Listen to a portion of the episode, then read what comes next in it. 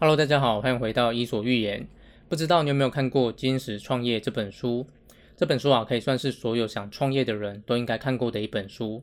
这本书给了一套很系统的方法，它告诉你怎样创业才可以提升成功概率。如果你要给《金石创业》这本书下一个总结标语，这个标语啊，可能会叫做“完成大于完美”。用一个很白话的方式来解释这句话，就是。凡事先做了再说，先求有，然后才求好。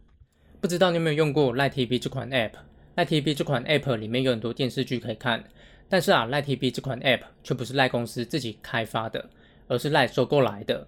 LINE TV 这款 App 的前身叫做 Choco TV，创办人是交大研究所毕业的，也算是我的学长。Choco TV 一开始的创办人啊有两个，他们大概是在二零一一年左右的时候开始创业的。如果你去问那个时候的他们，你想要创什么样的业，你绝对得不到他们想要做一款影音 App 这个答案。他们只会跟你说：“哦，我们想搭上 App 这个创业潮流。”至于具体上要开发什么样的 App，我们还不知道。反正先做了再说。什么是完成大于完美？这个就是完成大于完美。在美国啊，有一位很有名的体验式学习大师，叫做大卫·库珀。他曾经提出了一个理论，叫做学习圈。什么是学习圈呢？学习圈包含了四个要素，分别是经验、反思、规律跟行动。具体的做法就是，我们从经验里面去反思，在反思的过程中提炼出规律，最后再用规律去指导我们的行动。但是啊，问题来了，我们要怎样才可以获得经验呢？答案只有一个，那就是行动。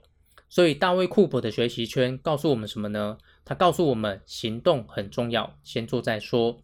为什么？因为先做，你才可以获得经验。有了经验，你才可以启动学习圈。如果你一开始没有经验，你就老是想着要做得很完美，那么你一定是想不出来的。大卫·库珀的学习圈理论告诉了我们什么？他告诉我们，完成大于完美的重要性。如果你跑去问脸书的创办人佐克伯，你问他到底是完成大于完美重要，还是完美主义比较重要？他可能会一脸很不可思议的看着你，他可能会想说：“你怎么会问这种问题？”然后告诉你：“当然是完成大于完美重要。”为什么？因为脸书就是信奉完成大于完美这个精神的。在脸书内部，你常常就会听到有人跟你说：“完成大于完美。”我很喜欢一句话，这句话叫做“做中学，学中做”，因为这句话体现的就是完成大于完美。就像是网络上有一句话是这样子说的：你不是先懂什么是爱，然后才去爱人，你一定是先去爱人，然后才懂什么是爱。所以，为什么你应该信奉“完成大于完美”这句话呢？因为你一开始一定不知道完美是什么样子，你一定是先去做了，先去完成一些事，你才有办法慢慢趋近于完美。